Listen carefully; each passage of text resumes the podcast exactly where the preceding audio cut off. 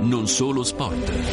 Senna in the McLaren and Schumacher in the Benetton. Michael Phelps spazza via gli avversari dalla vasca. Roger Federer. 9.58, è cominciata l'altra era. L'era di Usain Bolt. Con Jordan, che è impossibile.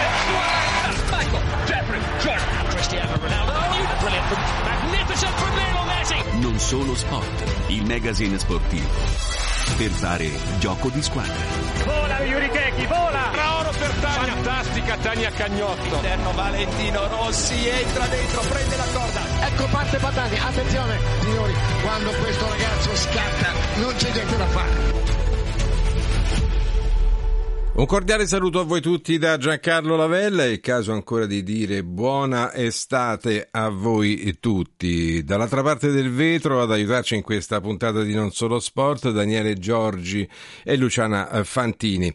In apertura oggi l'atletica leggera, si sono conclusi ieri i campionati del mondo di Budapest e quando c'è di mezzo quella che viene definita la regina di tutti gli sport è sempre una festa, una festa di giovani atleti di tutto il mondo che si incontrano, una festa di vittorie, di medaglie, insomma, eh, come dire, di scena lo sport vero. Con noi eh, un grande atleta che in passato è stato uno dei migliori mezzofondisti del mondo. Mi dicono che siamo in collegamento con Franco Arese, al quale va il nostro eh, saluto. E di Arese io in particolare ricordo uno storico scatto che volle dire medaglia d'oro nella finale dei 1500 metri piani. Mi pare fossimo ad Helsinki, vero Arese?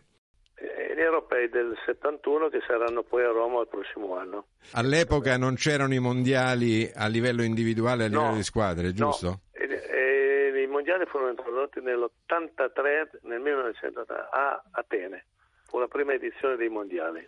Altrimenti Furono- sarebbe potuto essere più cospicuo Ma- il suo bottino no, di medaglie. Ma no, diciamo che io per un po' di anni, due o tre anni ero come classifica ranking nel mondo, ero sempre nei primi tre, quindi cioè, vuol dire tutto, vuol dire niente, però diciamo che era uno dei mezzofondisti migliori al mondo, poi sa vincere ma è sempre, bisogna arrivare primi eh, per vincere. Comunque, è stato un bel periodo, dai. Si è trovato meglio nel mezzo fondo, quindi 800 e 1500 o nel- nelle gare più lunghe, 5000, 10000, ma lei ha corso anche delle maratone se non sbaglio. Sì, guarda, io nel 71 eh, 1900, de- detenevo tutti i record italiani, dagli 800 ai 10.000 e feci, ebbe anche l'idea di fare la maratona nel, nel, 2000 nel 1971 a Roma, la maratona di Roma che vinsi anche nel 71, quindi il 71 è stato per me un anno bellissimo, feci anche l'errore purtroppo perché sa, allora non, erano, non c'erano assistenza di tutti i tipi, Certo. no? E allora cosa vuole? Io dopo, non dovevo fare la maratona, dopo i campionati europei che è stato un anno che ho fatto tanti record italiani dovevo riposare e invece mi sono preparato per la maratona e lì è stato un errore perché ho pagato poi con male al tendine nel, nel 72 alle Olimpiadi. Per quella che era poi la, la- la preparazione più importante, l'evento esatto, più importante. Esatto, esatto. E comunque, è stato parte della vita, dai. Arese, erano i tempi in cui la velocità italiana un po' zoppicava, eravamo un po' nelle retroguardie, invece eravamo, eh, come lei ha sottolineato, eh, in testa nelle, nelle gare lunghe. Si è un po' ribaltata oggi la situazione, stando a vedere alle recenti Olimpiadi, ma anche ai mondiali che si sono appena chiusi. Ma eh, sai, ai tempi miei eh, dimentichiamo che c'era Benea, eh. Quindi noi anche la velocità allora eh, era molto forte. Diciamo che la, la velocità adesso con eh, Jacob che ha dato una svolta fondamentale alla velocità italiana perché vince le Olimpiadi eh, battendo gli americani non è cosa semplice e di lì in avanti in questi ultimi due o tre anni c'è stato uno, dire, uno sviluppo della velocità incredibile, atleti che eh, migliorano ogni gara e quindi poi è stata bella anche la, la- la ripresa di Tortu che nella finale della staffetta ha dato una prova di grande atleta vincendo poi la medaglia d'argento ecco, nella staffetta 4%. Ecco, dando un giudizio a questi mondiali, eh, prevale più lo spettacolo o nell'atletica eh, c'è sempre eh, il bello dell'agonismo, insomma, di ragazzi di tutto il mondo che si incontrano e poi si stringono la mano, abbiamo visto spesso Sì, dalle immagini. Io seguo attentamente, soprattutto il dopogara.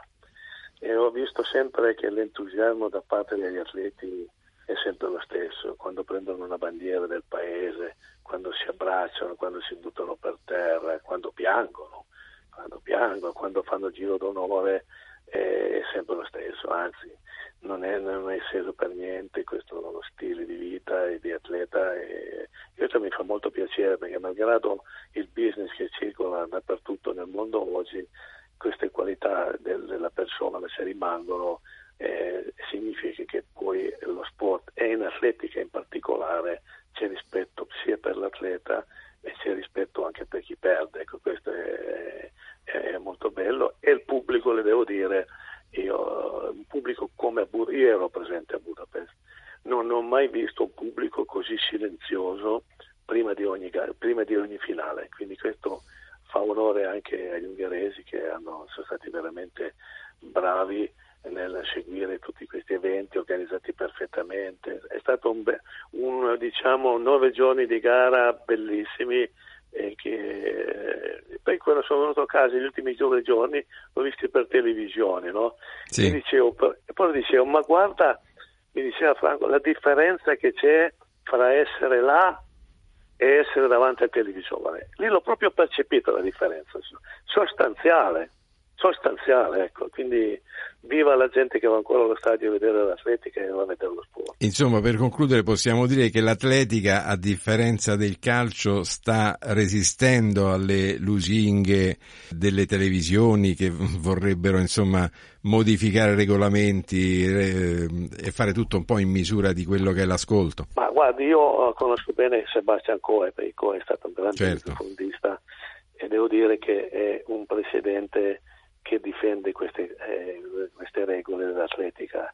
E credo che sarà dura perché ormai, come lei sa, vede bene, il consumismo sta dilagando everywhere, però l'atletica ha ancora quel fascino eh, diverso perché non so come spiegare, perché forse è il senso della fatica, de, della preparazione, che bisogna allenarsi degli anni prima di poter fare risultati, le amicizie, stare insieme, girare il mondo. Cioè, nell'atletica uno gira il mondo da solo, non è che gira il mondo con la squadra e quindi ti devi aggiustare, devi imparare le lingue, devi come dire, imparare a stare al mondo. E questa è la bellezza dell'atletica. Io non voglio mai paragonare agli altri sport perché è stupido, certo. secondo me ognuno ha le sue regole, le sue belle cose. Però ecco, l'atletica ha un grande vantaggio che ti segna e ti migliora a diventare uomo, ecco, poi per dopo anche. E allora viva l'atletica soprattutto alla luce del fatto che eh, già l'anno prossimo ci saranno le Olimpiadi di nuovo. Eh, beh, l'anno prossimo sì, poi ci, sono, poi ci sono anche già i campionati europei a Roma, eh, quindi sarà un pre-Olimpiadi e quindi è un anno intenso per l'atletica italiana ma per l'atletica nel mondo quindi guarda io sono molto contento io ho 79 anni non sono più un ragazzino eh, sono molto contento di essere andato a, a Budapest a vedere, eh, a vedere, i campionati del mondo perché mi ha dato un senso di appartenenza ecco. anche certo. se uno ha una certa età rimane un senso di appartenenza a questo fantastico sport Torneremo allora a disturbarla per commentare insieme i prossimi eventi dell'atletica leggera. Sarà un piacere. Grazie per essere stato con noi alla Radio Grazie. Vaticana. Grazie a Franco Arese. Grazie, arrivederci. arrivederci, arrivederci. Non può mancare a non solo sport il calcio. Luciano Spalletti, nuovo commissario tecnico della nazionale italiana, già una notizia di qualche giorno fa, ma quella più clamorosa è più recente. Roberto Mancini, nuovo CT dell'Arabia Saudita. Ne parliamo subito con un collega amico che di nazionale se ne intende perché sulla nazionale ha scritto diversi volumi. Il nostro benvenuto a Francesco Caremani. Ben ritrovato Giancarlo. Roberto Mancini, nuovo allenatore dell'Arabia Saudita. Luciano Spalletti, eh, nuovo allenatore della nazionale italiana. Si sono andate, eh, Francesco, ad incastrare delle casualità o c'era un disegno prestabilito su tutto questo? Beh, io non credo che ci fosse un disegno prestabilito sicuramente, però è chiaro che eh, anche se ovviamente con pesi specifici diversi, i due allenatori non hanno fatto seguire eh, i fatti e le parole. Eh, Spalletti ha detto che voleva fare l'anno sabbatico per tutta una serie di motivi anche familiari, ma secondo me aveva una grande voglia di allenare, quindi bisogna fare un passo indietro, il contratto che aveva stipulato con De Laurentiis, alle clausole che ci sono in quel contratto e che addirittura se non sbaglio ha deciso di risolvere lui direttamente con De Laurentiis e quindi con il Napoli pur di allenare la nazionale, che d'altra parte è un'occasione più unica che rara. Quindi da questo punto di vista ho poco da dire naturalmente a Spalletti. Diciamo che avrei più da dire a Roberto Mancini, anche perché qui veramente un'altra volta i fatti non corrispondono alle parole. Eh, da questo punto di vista diciamo che eh, il peso specifico però è diverso rispetto a Luciano Spalletti. Ora è chiaro che se c'è un'opportunità un allenatore eh, la coglie e oltretutto l'Arabia Saudita sta investendo molto nel calcio, vuole crescere e non è che noi glielo possiamo impedire, ha i mezzi per farlo, naturalmente vuole diventare un player mondiale nel calcio, non sappiamo se è una questione solo sportiva, ma oramai tutto diventa politica, quindi anche il calcio, anche lo sport è politica, diciamo che da questo punto di vista dobbiamo fare attenzione, però non dobbiamo nemmeno peccare di razzismo o di orientalismo, pensando che l'Arabia Saudita non abbia il diritto di ingaggiare Mancini o di costruire un campionato eh, all'altezza delle proprie aspettative e di fare concorrenza ai campionati più importanti che ci sono nel mondo, penso alla Premier League, penso alla Bundesliga piuttosto che alla Liga. Però Mancini è andato via nazionale adducendo tutta una serie di non tanto di scuse, ma proprio di situazioni oggettive, quindi eh, il cambio di staff, eh, cose che lui non aveva chiesto, cose che lui non aveva deciso. E qui però c'è un punto interrogativo, cioè lui è il CT della nazionale. A un certo punto gli vengono dati addirittura nuovi incarichi molto importanti. Perché lui non decide sullo staff? Soprattutto perché aspetta così tanto tempo per dire che quelle decisioni a lui non vanno bene? manda una PEC, per cosa? Per aspettarsi poi la risposta no, facciamo come vuoi tu, resta, non, non dare le dimissioni? Ha dato le dimissioni che comunque sono sempre dignitose in questo paese, dove nessuno si dimette mai per niente, però è chiaro che, diciamo così, tutta questa costruzione anche mediatica, eh, intervistando poi tutti gli amici di Mancini sull'ombra verticale, secondo me viene meno nel momento in cui nel giro veramente di poche settimane firma per l'Arabia Saudita, perché oltretutto era una delle opzioni e da questo punto di vista i giornalisti ci avevano visto bene che era sul piatto per appunto il, il suo futuro, per il futuro di allenatore, per il futuro di Roberto Mancini. Eh sì, ci sono, ci sono Francesco Caremani tanti interrogativi, questo lo diciamo eh, premesso che eh, ognuno è libero di fare le proprie scelte, non siamo certo noi qui ad imporre nulla a nessuno, no? ma ecco prendiamo in esame le due situazioni da un punto di vista ecco, di osservatori del, del mondo del calcio. Spalletti lascia il Napoli che eh, stando almeno alle prime battute di questo campionato eh, ehm, potrebbe, eh, potrebbe, tranquillamente riconquistare non solo ma anche con la sfida importante della Champions League eh, per la squadra partenopea. Quindi Spalletti rinuncia a questa vetrina per andare a ricostruire una nazionale con tutti i rischi del caso. Ma hai detto bene Giancarlo, eh, cioè, Spalletti ha costruito un Napoli strepitoso sotto ogni punto di vista, ovviamente insieme a De Laurentiis, però ecco io qui una cosa la devo proprio dire, cioè nel senso come appassionato di calcio io non ho mai avuto nella mia camera il poster di un dirigente, i dirigenti li ho sempre pensati, come dire, un po' dietro le linee, un po' nelle retrovie, a lavorare appunto per eh, fare un'ottima squadra, per dare tutto quello che si deve dare a un allenatore di quel livello e per far sì poi che la squadra vinca e quindi per soddisfare poi le aspettative della piazza. È chiaro che Spalletti secondo me, eh, se fosse stato al posto suo, ma non, come dire, al suo posto non ci so stare, citando, citando una canzone, eh, eh, stare lì con lo scudetto sul petto, ritentando magari eh, di vincere lo scudetto una seconda volta, che sappiamo che è sempre più difficile confermarsi che vincere, dopo l'esperienza in Champions League, quindi avere maggiore esperienza nella Coppa più importante, poteva essere per lui una stagione oltretutto non tanto di conferma, perché secondo me Spalletti non ha bisogno di conferme, però come dire, di conferme per lui e per il Napoli insieme, ecco, diciamo così. Faccio fatica a capire perché ha lasciato, faccio, probabilmente ci sono dietro anche i rapporti con la società, vedi il contratto, vedi le clausole, faccio fatica a capire perché poi lui dice faccio un anno sabbatico, un anno sabbatico non è un mese, non è due mesi, è un anno sabbatico. Quindi, come dicevamo prima, eh, i fatti non seguono, non seguono, le parole. Quindi non lo so, sinceramente eh, è un mistero. C'è anche tanta confusione, ripeto, sia nel calcio italiano che non sa cosa vuole fare da grande, che non è unito e quindi non, non fa politiche diciamo così, di movimento, ma fa solo dire, interessi particolari. Questo anche prima, eh? cioè, sia quando vinceva la Juve che quando vinceva l'Inter, quando vinceva il Milan e quando vinceva il Napoli. Certo, Francesco, scusami, eh, abbiamo detto dunque rischi per Spalletti nel, in quest'opera di rifondazione della nazionale italiana, ma eh, enormi rischi per Roberto Mancini nel, che dovrà provare a far vincere una nazionale che anche questa non esiste ancora eh, né sulla carta né sul, sul, terreno, cioè rischiando di andare eh, a, fare, a, a rimediare delle brutte figure?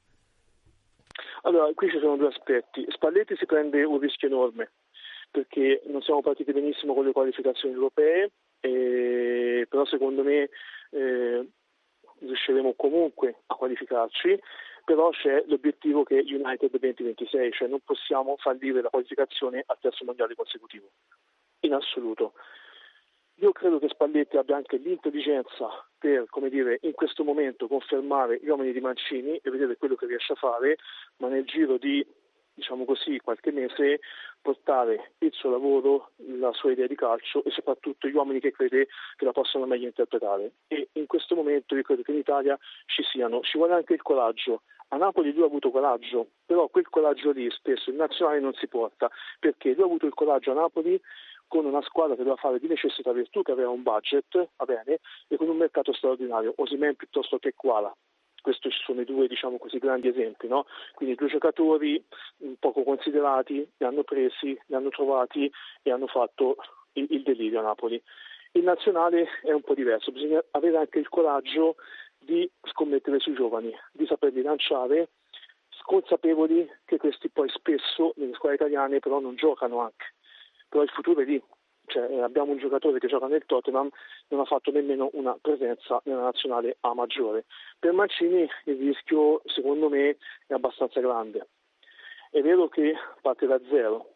Poi c'è un altro aspetto lì però, cioè non c'è solo l'aspetto, secondo me, dei giocatori che, eh, sauditi che militano nel campionato saudita, ma soprattutto delle possibilità di naturalizzare altri giocatori, come hanno già fatto altre nazionali, il Qatar per esempio prima dell'Arabia Saudita.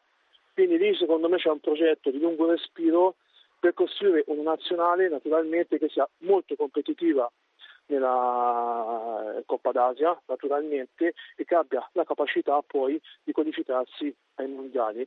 Da lì a dire di vincere siamo ancora a chiedersi quale sia il calcio del futuro e dagli anni, e dagli anni 2000, inizio 2000 che ci chiediamo quale sia il calcio del futuro, se quello statunitense, se quello asiatico o se quello africano o se addirittura quello dell'Oceania, quello dell'Australia che nel frattempo poi è andata nella confederazione asiatica. Staremo, staremo a vedere. Fra- Francesco Garevani, prima di salutarci un, uh, a volo un uh, telegramma, un giudizio su queste prime battute del campionato gli arbitri scarsi vanno controllati perché non è possibile iniziare il campionato così, perché ci sono dei falli che bisogna andare a vedere al VAR. C'è la tecnologia, gli arbitri devono essere così intelligenti, se lo sono, di fare un passo indietro, perché se la tecnologia aiuta a non sbagliare va utilizzata.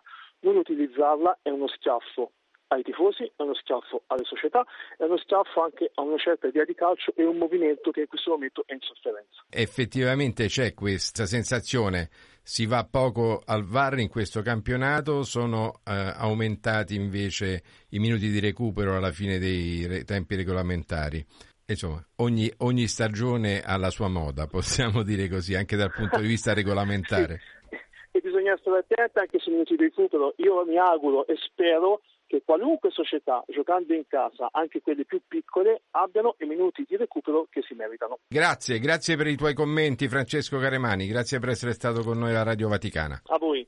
E non solo sport termina qui, grazie ai nostri ospiti, alla nostra regia di Daniele Giorgi, grazie a voi tutti per averci ascoltato, per averci seguito da Giancarlo Lavella, un buon proseguimento di giornata e come sempre all'ascolto della Radio Vaticana.